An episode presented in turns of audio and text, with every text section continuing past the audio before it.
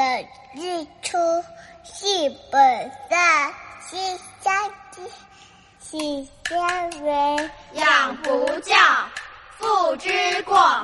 教不严，师之惰。亲爱的爸爸妈妈，家里的孩子是不是爱吃零食、玩手机、作息不正常、讲也讲不听？欢迎收听《宝贝宣言》，让黄轩和专家老师们一起为您探讨孩子的教养问题，让宝贝们健康茁壮、聪明伶俐。欢迎收听黄轩为您主持的《宝贝宣言》。Pourquoi les poules pondent des œufs pour que les œufs fassent des poules. Pourquoi les amoureux s'embrassent C'est pour que les pigeons roulent, Pourquoi les jolies fleurs se fanent parce que ça fait partie du charme. Pourquoi le diable est le bon Dieu C'est pour faire parler les curieux.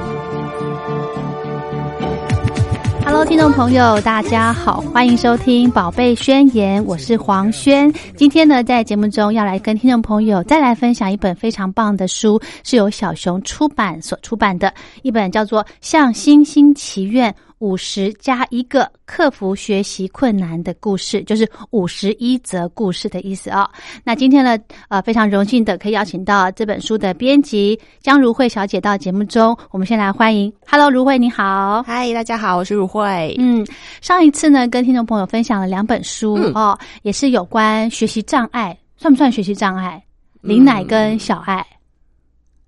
不太不太不太像对对但是都是现今很多家长跟孩子会遇到的问题。是哈、对。那这本书呢，我们原本上一次要一起一起推荐的，但是呢，后来呃，因为节目因为时间的关系，我想说再跟如慧协调一下，再来约下一次录音的时间，再来好好的来分享这本书、哦。这本书叫做《向星星祈愿》。诶，这本书就是先有一个小男孩的故事，如慧先跟大家介绍一下。好，那刚刚有特别提到里头是五十一则的故事，嗯那书名为什么不直接说五十一则，要说五十加一？其实我觉得这本书的呈现方式很特别，它是。主要是以一个善德这个小男孩的故事做一个串场，所以他在你拿到这本书的话，就是他的前后会以善德的故事做一个贯穿，然后中间则是有五十个名人的故事，所以等于说，其实我们是介绍五十个名人，那嗯。五十加一就是五十个名人加善德的故事，对，那善德这个小朋友呢，他其实是算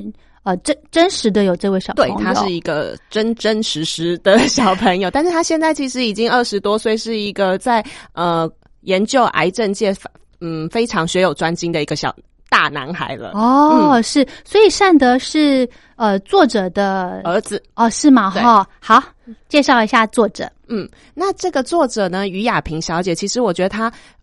嗯，该怎么说呢？因为她其实她算是一般人会觉得她是一个人生胜胜利组，就是她在商业界其实是很有才华，而且非常的嗯有成就的一个女士。嗯那她当初在做这本书的时候，会有会想要做这本书，其实是因为她在。呃，怀孕生孩子之后，然后发现奇怪，为什么我的孩子在学习上好像有一点跟不上别人？嗯，那所以他就去寻求专业的协助。那、嗯呃，就是医生诊断他有轻微的呃学习障碍。嗯那很多家长可能在孩子被医生诊断出说有学习障碍或者是一些学习困难的时候，嗯呃，家长可能会开始自责，或者是觉得说为什么是我的孩子，可能一时不知道该怎么办。那嗯或许我们这个作者他是受西方教育长大，所以他在一些思想方面其实就跟一般人比较有一点点不同。当他嗯儿子被判断出有这样的学习困难的时候，其实他是有一开始是有点松了一口气，就是不是，所以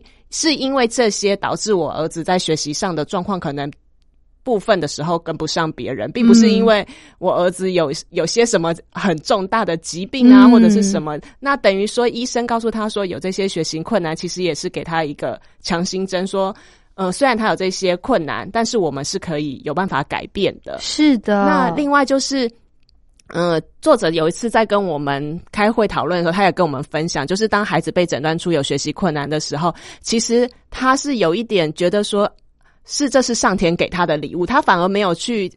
呃埋怨自责埋怨，嗯也没有去自责自己。他觉得说，上天应该是觉得我需要经由这个挑战去帮助我的孩子成长，所以他觉得这个孩子是他的礼物。礼物那如果说嗯他能够陪伴他的孩子走过这一切的话，他就是有点是像我们比如说打电动打怪，就是让他越级过关破关了。嗯，那当初他在做这本书的时候，他也跟他儿子讨论，其实善德本人他是有一点点排斥的，因为他觉得说他自卑吗？也不是，就是他觉得说我都已经走过来了，因为可能是他在呃求学过程中，因为跟不上别人嘛，就是我们的故事一开始有讲说，就是可能下课的时候，很多小朋友就可以。把功课放一旁就出去玩，因为他们的作业写完了。嗯可是因为他有点跟不上别人，变成说下课时间，他老师会希望他留在教室，把他该做的事情做完。嗯那可能做完了，又打钟又上课了，就变成没玩到没玩到。嗯所以他其实，在求学的过程中是很挫折的，是就是人家在玩，可是我却要做嗯我跟不上别人的事情。嗯，那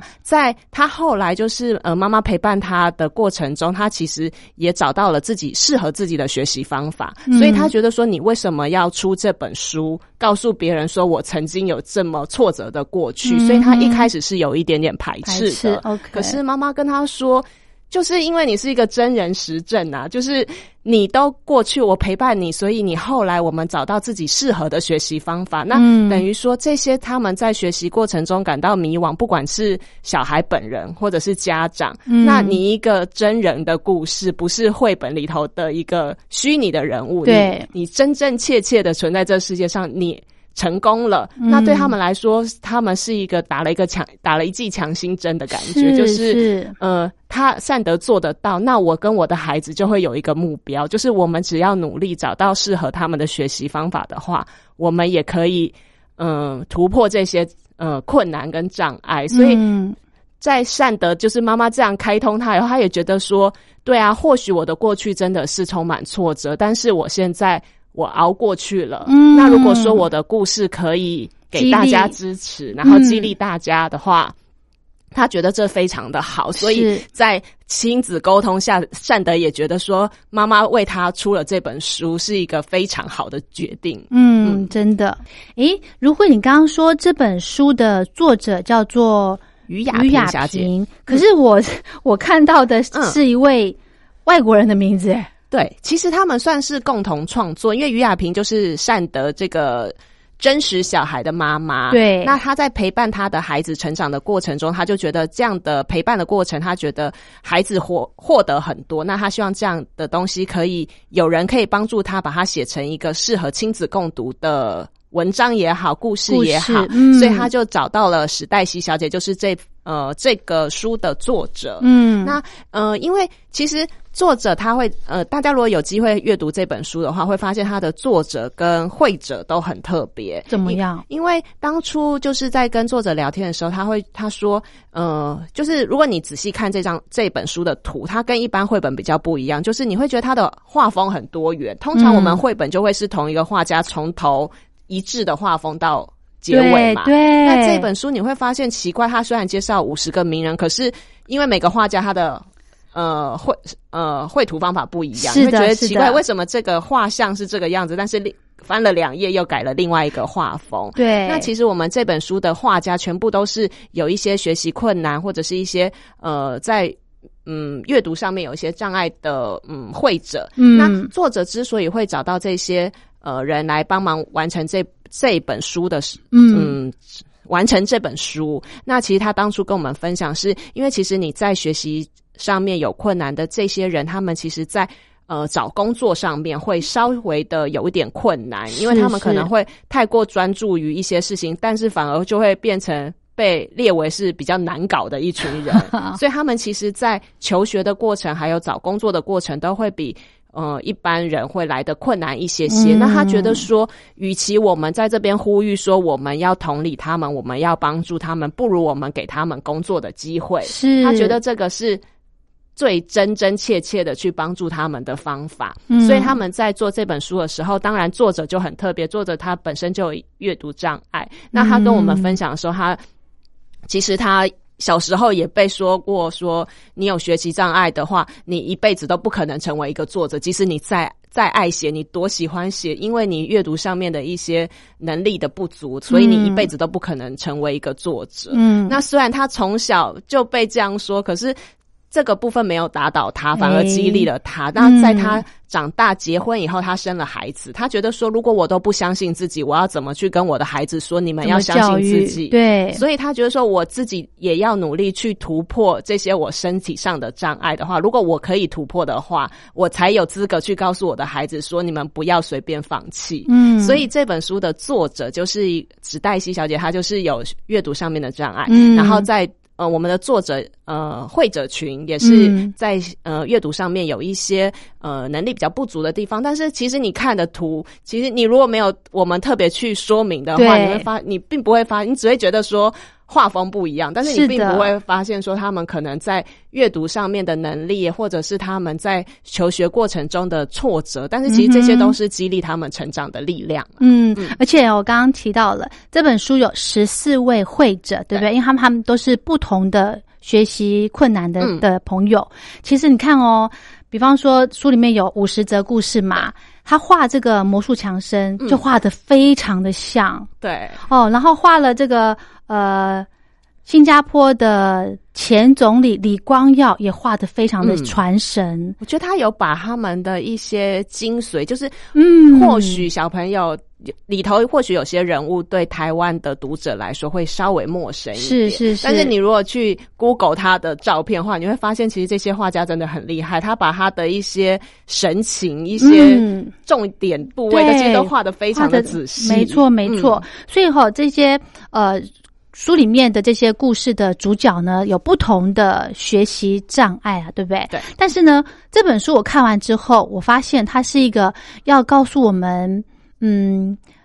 勇敢的一本书。对，就是呃，可能这本书我们自己在刚开始，也或许作者他刚开始他在小写这本书的时候，其实他比较单纯的是想要把孩子一个求学的过程跟读者们分享。嗯，但是其实我自己在制作这个过程，还有看到后来作者跟我们一起分享他的一些创作的历程的时候，你会发现他或许只是把他的孩子作为一个起点，嗯，就是告诉他说，我的孩，我是这样鼓励我的孩子。其实这本书，你不要觉得说啊，我又没有阅读障碍，我干嘛看这本书？其实哦你读完以后，你会发现。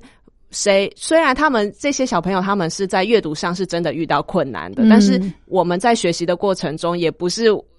没有谁没有困难对，谁没有遇到过？困境呢？对那当我们在遇到这些困难的时候，我们是不是也要用呃不同的方法去鼓励自己？然后，当我们对自己有自信的时候，其实很多时候我我们跨不过去那个坎，是因为我们怀疑自己做不到。是的，但是如果说我们对自己有一个自信，或者是你明明知道说那边有可能会有一点点失败，但是你还是愿意去做这个挑战，我觉得那个勇气都是这本书呃作者希望这本书来透传达传达给各位。对，而且就像刚刚如慧说的，如果你跨过那个门槛，跨过你自己的坎，嗯你达到了你觉得不可能做到的事情之后，可是你达到了那个感觉，那个开心的感觉，你会觉得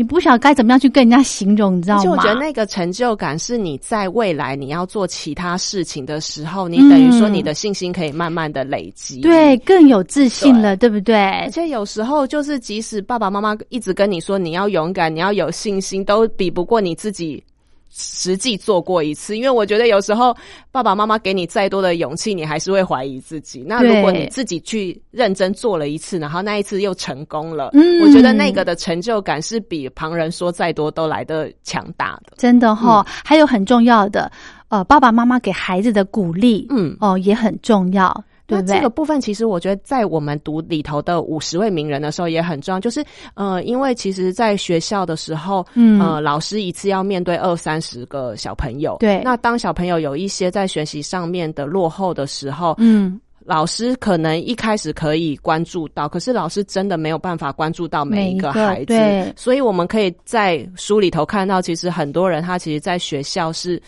备受挫折，就是可能老师有时候是不经意的一句话，可是其实当孩子他很钻牛角尖在那件事情上的时候，嗯老师无意的一句话，可是他可能很受伤。会那我我们读了这五十个名人的故事，你会发现，其实他们很呃，绝大部分都是他们有很。足够的家庭的力量，是就是他们不管在学校遭受了多少的挫折，嗯。那回去的时候，其实爸爸妈妈都会给他们很强大的力量，告诉他们说，没关系，你不要怀疑自己，你还是很棒，爸妈还是很爱你的。所以嗯。我觉得透过这本书，也会呃，希望传达给各位家长，就是孩子他们在外面受到委屈的时候，如果你的家庭的力量够强大的话，其实是给小孩子一个很稳定的心理。那他知道说背后永远有人支持我的时候，嗯即使他有遇到一些挫折，其实他还是有力量去面对。那嗯。如果说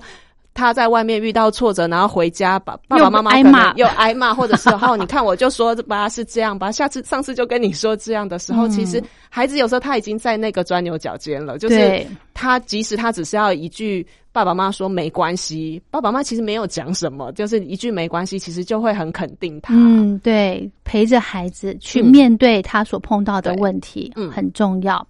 这本书的这个作者呢，于雅萍小姐，她其实也说，每个人的成长过程当中，多多少少都会有欠缺信心的时候，嗯对不对？真的耶，其实呃，我看完这本书之后，我非常有感觉，因为。我不知道我是哪个部分的学习障碍，就是因为这里面有很多个这个学习障碍的的类型嘛、嗯形态嘛。那我不晓得我是属于哪一种，可能我是综合类，对。但是呢，有时候你你真的是就像刚刚如慧讲到的，你自己去给自己心理建设，去勇敢去完成一件事情的时候，嗯一开始会设限。啊，糟糕！我可能做不到，或者是我做不到像某个人这么的棒，嗯对不对？会把自己的目标设成跟人家一样，啊我觉得我做不到像他那样子。但是你会有你自己达成目标的方法跟结果，不一定要跟人家一样。对，其实这个，嗯呃，黄轩讲，这就是我们这个故事里头讲的，就是我们一开始善德他其实他是，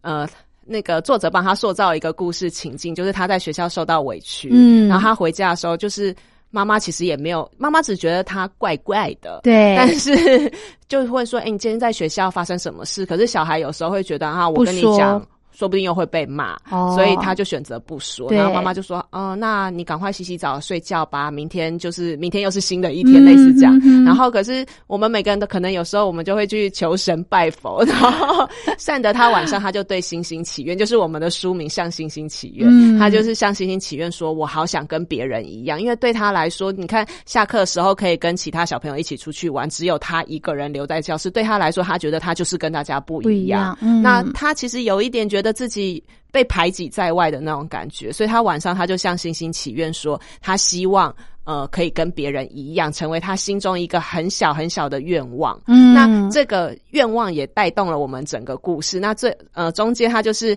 呃他祈愿了以后，就有来了一个星星的仙子，然后对带他去小姐认识姐这些嗯五十位名人。那这些五十位名人。对他来说，就像是在天空中发光发耀的那个星星们。那嗯有些可能你觉得啊，他可能本来他就是人生胜利组，他可能一开始就是这么成功，嗯他才不像我。就是善德一开始他其实还是有一点自怨自艾，就是他又不像我，嗯我有阅读上的困难，对对他就是很有成就啊。可是他嗯其实到。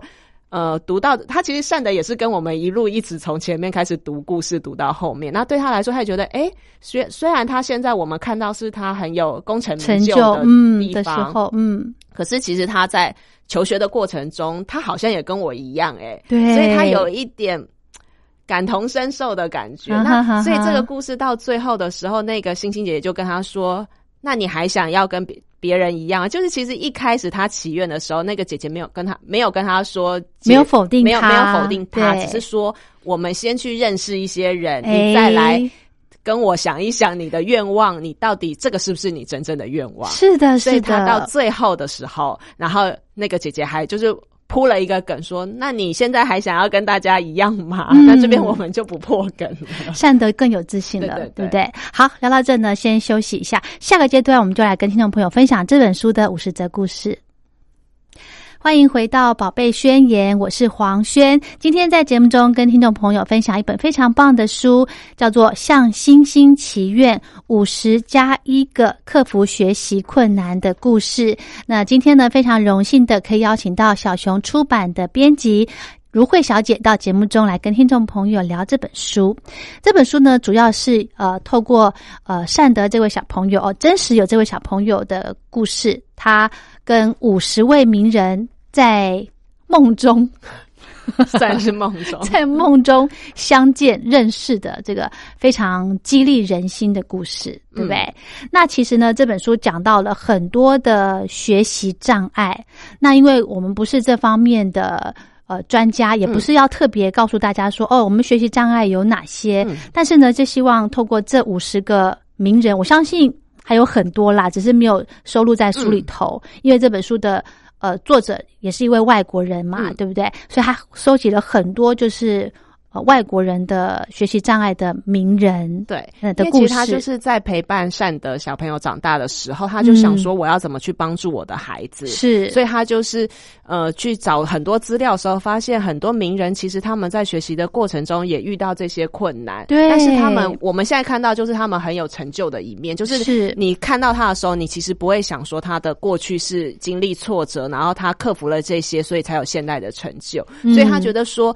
呃。这些名人的故事，其实他们奋斗的过程，虽然我们只看到他们光鲜亮丽的一面，但是他的奋斗过程其实是很值得跟跟他的孩子分享，来鼓励他的。嗯，五十个名人的故事呢，我觉得里面，呃，我我可能没有办法逐一的跟大家介绍了。我觉得这本书真的很推荐，但是我挑了几则故事，有一些很重要的。呃，要跟大家做一个传达。第一位呢这位名人叫做，嗯，一位美国的女企业家，她叫做芭芭拉·科尔科兰。这可能诶年纪大一些些的人才会认识她。哦，那她这位这位名人呢，她有阅读障碍哦，可是她现在是一位美国非常有名的女企业家，对不对？那这本书里面呢，我觉得最重要的是那个小星星姐姐。他跟善德说：“呃，就是你碰到困难的时候，就是这个这个芭芭拉，他碰到困难的时候呢，他会开口寻求协助。嗯，我觉得这个也很重要。我觉得其实不管是你有学习困难，或者是家长，其实我觉得这个本书其实也传达给各位家长一个概念，就是当你觉得，因为过去可能。”我觉得近几年来，就是可能因为有一些名人，他也跟你分享说，他在学习的过程中，他有些像是比如说萧敬腾啊，或者是呃一些名人，他都有告诉你说，他其实是有这样障碍，所以变成说这些名称，这些嗯名称，比如说雅斯伯格症这些名称浮出台面的时候，其实我觉得他也是给很多家长一些，就是也不算是肯定，就是告诉他说，其实不要觉得说你的孩子有一些障碍是。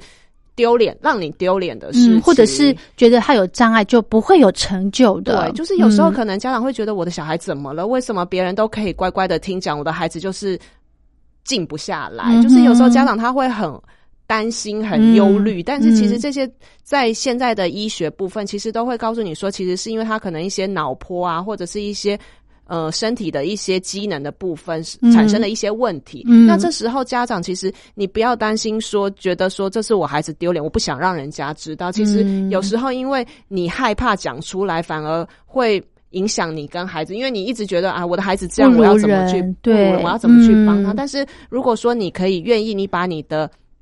需求讲出来，其实现在社会上有很多。机构或者是医生，他们是很愿意提供协助。那当医生告诉你方法的时候，就像是我们这个书的作者一样，他你可以用不同的方法。就是我的孩子静不下，像是呃，可能大家比较熟悉的，像是飞鱼菲尔普斯，就是那个奥运游泳游泳。对，那他其实分享他的故事，就是书里面也有提到他，因为他就是有用不完的精力，所以当他在。呃，水里面的时候，他就没有办法静下心来。对，可是变成说他在游泳池里头，他把他过多的精力去耗费光了以后，就是因为呃，应该是说类似我们讲的过动症的孩子，就是他有太多的精力，就是他没有办法好好的坐在那里，变成他一直可能有些家长会说他好像一条虫，为什么一直动来动去都 静不下来？那像菲普他就是把他的精力都花费在游泳池以后，他把他的精力，可能他有一百分的精力，嗯他已经把他的过多的精力，比如说八十分的精力都耗费在游泳池里头，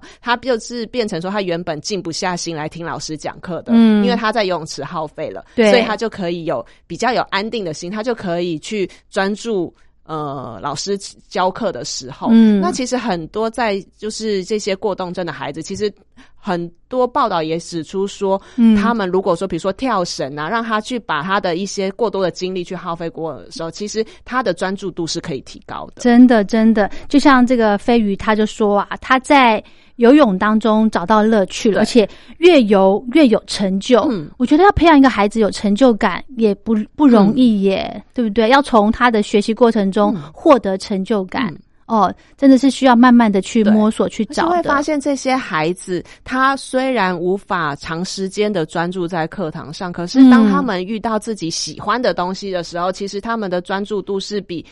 更多孩子还要来得高真的，真的，的，你看，我们就拿游泳这件事情来说好了，他就可以在游泳的当下很专心，所以他游的比别人很快，嗯。比别人快很多。那他说，因为他在水里面，他就突然脑筋就变慢了，所以所以注意力就集中了。嗯就是可能对菲比普斯来说的话，他可能他的。呃，一生都是一直快动作的在进行的，对可是他可能在游泳的时候，那个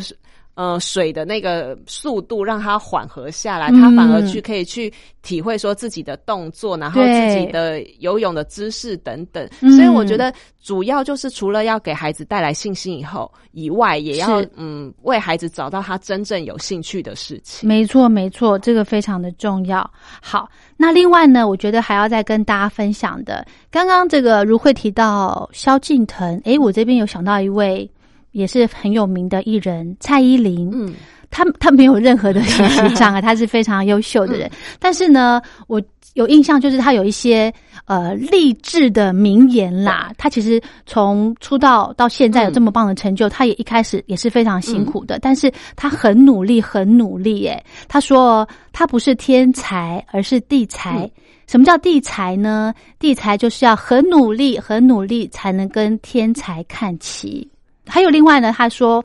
谢谢曾经不看好他的人，嗯，哦，因为这些人给他打击，所以让他一直很努力。你看哦，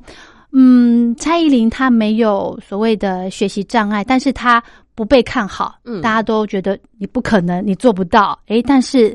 她靠着自己的努力，还是真的做到了，因为我觉得他们变成说很感。动。这些，我觉得这些名人他们在一些社会上，他们一些责任就是给予，呃，因为他自己的内心很强大。是，我觉得很多人就是像我自己，我觉得我也做不到。就是你可能如果说人家一再否定你，你其实原本自己有自信，因为人家一直否定你，你也会慢慢开始怀疑自己说是不是我真的做不好，所以你没有办法肯定我。可是嗯有的时候只是。我觉得有些家长或者是老师，他们其实很肯定你，可是有时候会有一种心态，是他怕你说你棒，你就不继续努力了。哦，不是对，的，就是我觉得其实有时候，当然有些孩子可能就是你真的一直称赞他，就会变大头针，真的不再努力。哦但是我觉得很多数的孩子其实是。在希望可以在鼓励中成长的，那我觉得这些就算是蔡嗯，不管是蔡依林或者是萧敬腾，他们在成长过程的故事，或者是我们这本书里头的五十个故事，嗯其实嗯就像我们刚刚一直说的，我们常常看到都是他们光鲜亮丽的一部对分。那对如果说结果对，就是如果我们没有去。呃，他们没有跟我们分享他们的成长过程的时候，其实我们有时候会有一种心态，可能是嫉妒心吧，就说啊，你看他就是那么成功啊，我又不像他，我怎么可能会这个样子？嗯但是因为他分享了，其实一方面我们也会知道说他们的成功也是得来不易的，是的，然后另外一方面也是说。你看他都做得到，那我也做得到。我觉得那也是给呃读者们一还有各个小朋友们一个嗯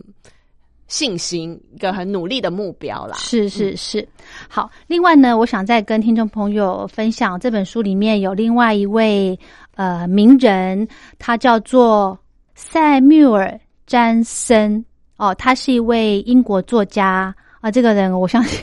如慧跟我都不认识他，我是做这本书才认才识认识到我是收到这本才知道 他很厉害。他的学习障碍呢，有这个听觉障碍，还有妥瑞症跟视力丧失。但是他很棒很棒的地方呢，就是他是第一本英文字典的作者耶。嗯，因为其实我自己在做这本书的时候想，就是我从来没有想过英文字典是会需要一个作者。真的，因为我想说，英文字典它不就是收集各个单字字词，然后去解释它？然后我从来没有想过，原来字典还需要作者，而且这个作者是他在学习上面是有这么多的。嗯，对他来讲，可能某种程度也是一种痛苦，因为他的听力还有视觉上面不像是一般人，比如说他看不清楚，然后听不清楚。对但我觉得或许对他来说，因为他的听觉不是那么的灵敏，反而可以让他更专注在他喜欢做的事情上面。哦，是是是，应应该应该也是这样子。好，另外呢，我想再跟听众朋友分享五十的名人故事里面呢，有一位叫做。利希艾梅哦，她是一位英国的流行歌手，现在应该还是在歌坛啦哦。她呢，呃，有这个先天学习困难的这个部分，它里面说哈、呃，他自己提认到，所有有学习困难的人都非常需要鼓励还有帮助，然后希望呢可以呃，他呼吁家长啦，要来教导孩正常的孩子，要来了解这些有学习困难的小朋友。哦，因为嗯，小朋友之间哦，在这个学习的过程中，常常会觉得说，诶，他跟我们不一样，嗯就会去嘲笑他、欺负他之类的，对不对？那这位英国歌手呢，他就是很希望的告诉大家，就是呼吁要家长要教导你，你觉得你的孩子是不能说正常，就是呃，要教导你自己的孩子不要去嘲笑跟你学习的方式不一样的人。我觉得其实这些呃名人，你都会发现，他们虽然过程中很辛苦，可是他们嗯最后都是很正向的。是，所以我觉得这个其实。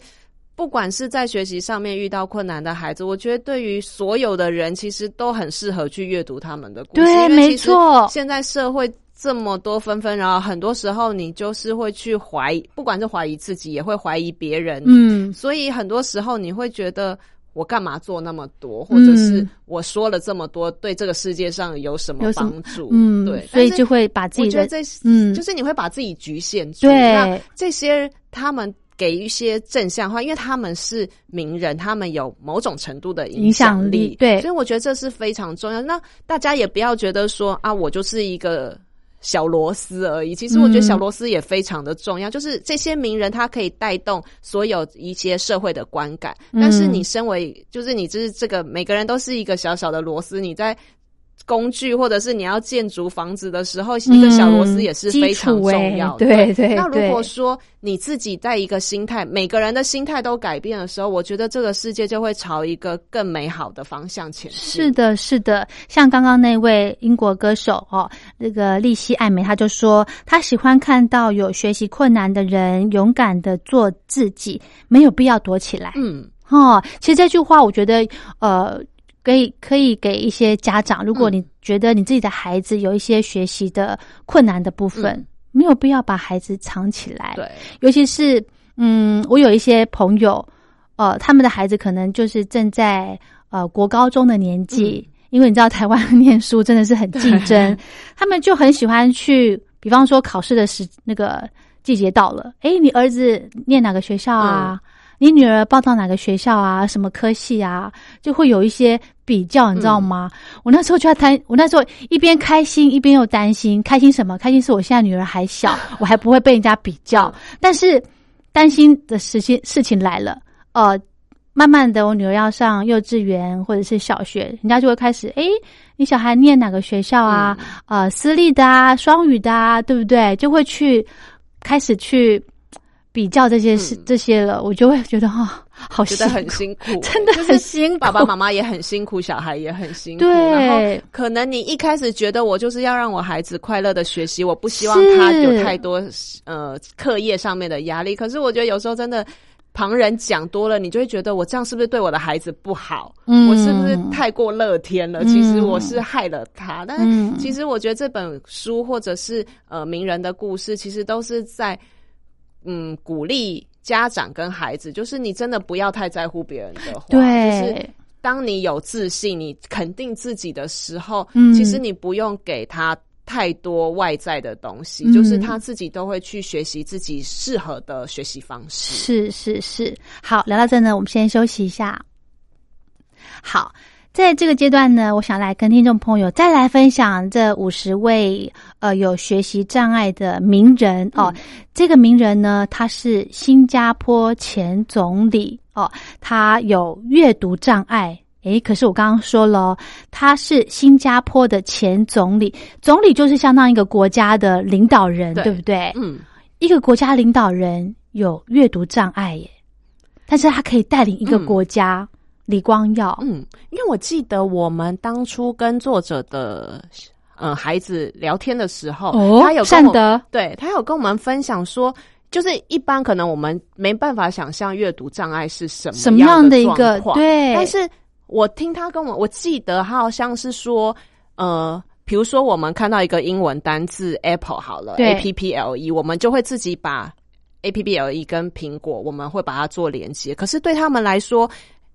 他看到的就是一些符号。就啊有点像是密码那样，他没有办法做那些连接，然后所以他那个字母就是，呃，比如说他因为作者是外国人嘛，嗯。所以他可能在读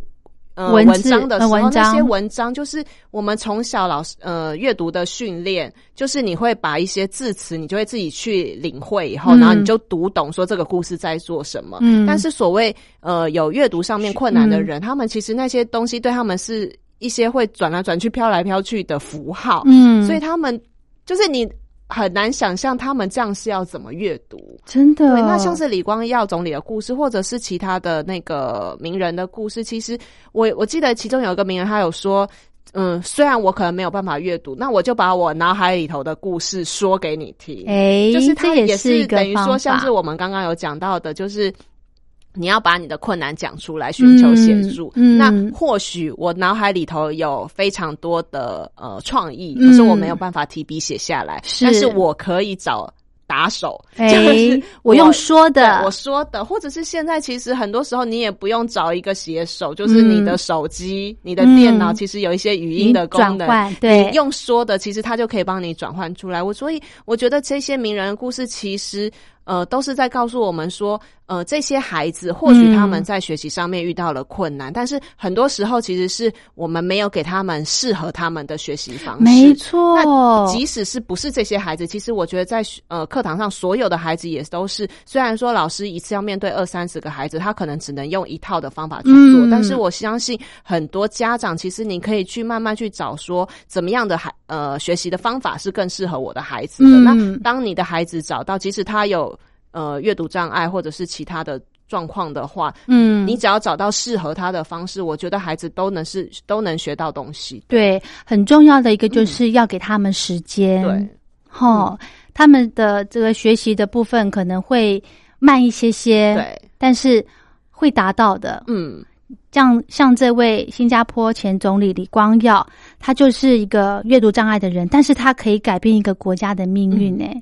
对不对？所以不见得说我在学习上面有一些困难，我就不能够呃成就什么大事对，哈。你看就是这个你要相信我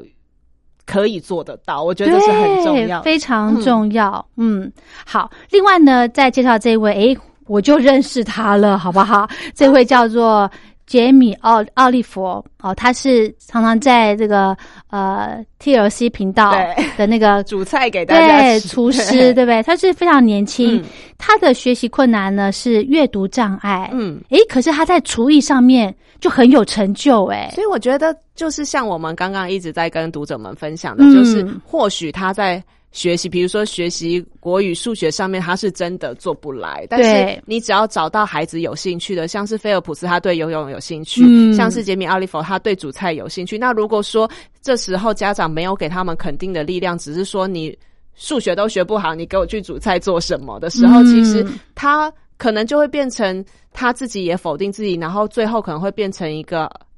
对大家来说他毫无成就的人，因为他找不到自己能做的是什么。那可能他原本做得到的事情，也因为一直受到负面的影响，所以他没有办法去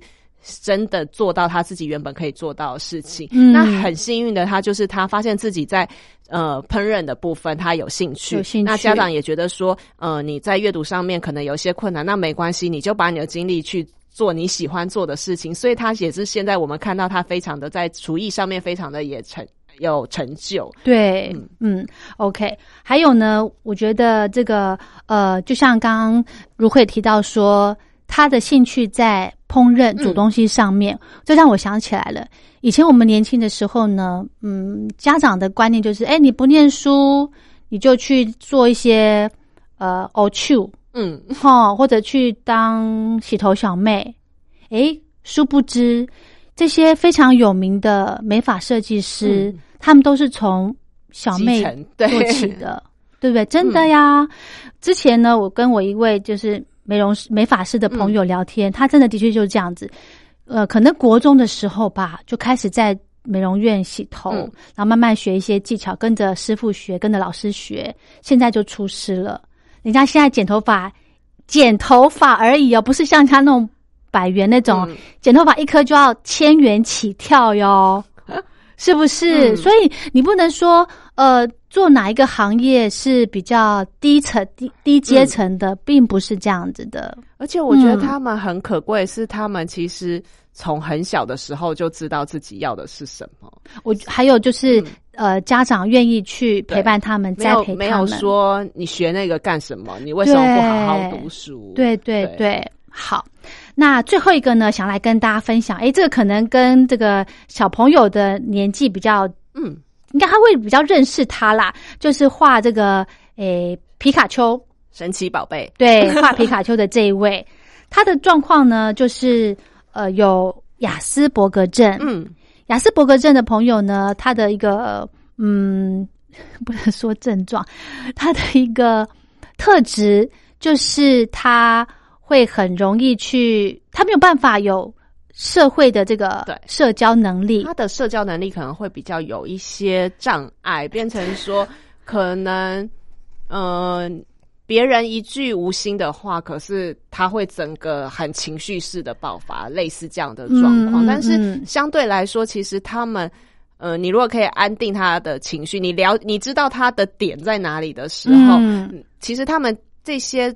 嗯雅斯伯格症的朋友，他其实都会还蛮有成就，因为他们可以很专注的在他们喜欢做的事情对，没错，没错。像哦、待会要像我们现在要介绍的嗯这一位呢，他是日本任天堂的，就是宝可梦的游戏设计师哦。他有雅斯伯格症嘛，嗯对不对？就是雅斯伯格，他算是一种泛自闭症的。一种，然后呢，他说犯自闭症的呢都有收集东西的爱好，嗯那他就是小时候喜欢收集这个虫，对，可能是很多妈妈很害怕的。对，所以呢，他就把这个小时候收集虫子的，觉得很开心的事情，诶，长大之后呢，他就做了这些宝可梦这些小怪兽的，嗯，怎么把把它画成画出来，对不对。对？嗯，所以这个不是不见得说收集虫子你就觉得啊，长大我出我出坏啦，嗯。哦，不是这样子的，人家现在可是日本任天堂的游戏设计师哟，而且很多时候你会发现，这些孩子很特别，是你平常可能问他十句，他答不出一句，可是你只要是他很有兴趣的话，你可能会想说，你 你到底还要讲多久？就是他会变成很滔滔不绝，把他所知，而且你会发现他讲的内容不是空洞的内容，是的真是的很厉害的一些内容。嗯那我相信田靠志他也是，就是你可能跟他讲说，呃，今天数学老师什么，或者是我今天要去买东西的时候，他可能都不搭理你。但是你只要跟他讲到昆虫，他可能从蝴蝶到蜜蜂，每一种小虫，甚至是那种呃濒临绝种或者什么，他应该都可以说的。真的，搞不好他认识上千 上万种昆虫，对对对我们只认识蚂蚁、蚊子，是？真的不要小看这些哈。好，那今天呢，我想因为节目时间关系，我们就呃跟大家分享这本书《向星星祈愿》，就跟大家聊到这了。其实哦，有一句呃，有一个有一本小说叫做《牧羊少年奇幻之旅》，它里面有说到一句话。当你真心渴望做某件事情，全宇宙都会联合起来帮你。如慧，你知道这句话哈？对不对？这句话好有好有力量哦！而且我觉得他，嗯，可能宇宙没那么快帮你，但是你觉得好像有一个人，就是不管全世界都否定我，但是好像还有人支持我的那种感觉。对，所以只要永远给自己正面的信念，嗯，还有勇气哦。家长的陪伴很重要，然后这些呃，就是相信自己可以做得到。我觉得这个非常的重要，相信的。别人再怎么相信你，都来不都不不及不及自己相信自己。哈哈哈哈 OK，好，那今天呢，跟大家分享这本由小熊出版的《向星星祈愿五十加一个克服学习困难的故事》，就跟大家分享到这喽。非常谢谢如慧，谢谢大家。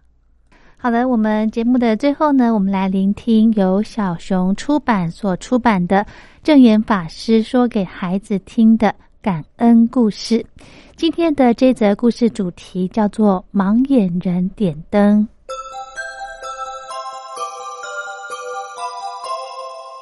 盲眼人点灯。从前，韩国某处偏僻的山区有座小村庄，村里人口不多，村民的家境大多不富裕，住的是用茅草搭建的简陋房屋。似乎大风一吹就会倒塌。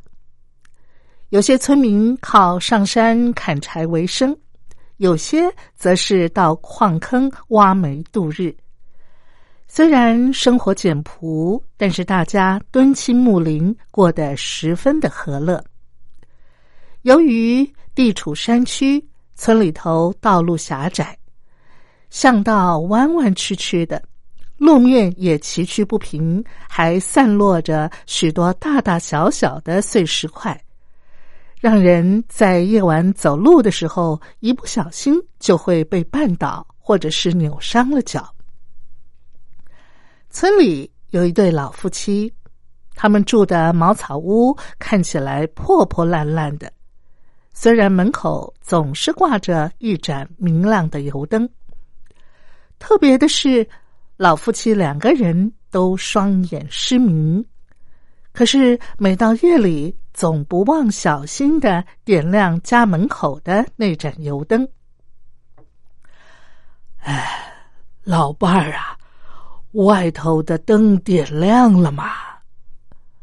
老婆婆在屋里头问着。站在门口点油灯的老先生回答：“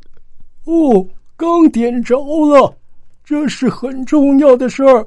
每天呐都要点灯的呀。老先生的眼睛看不见，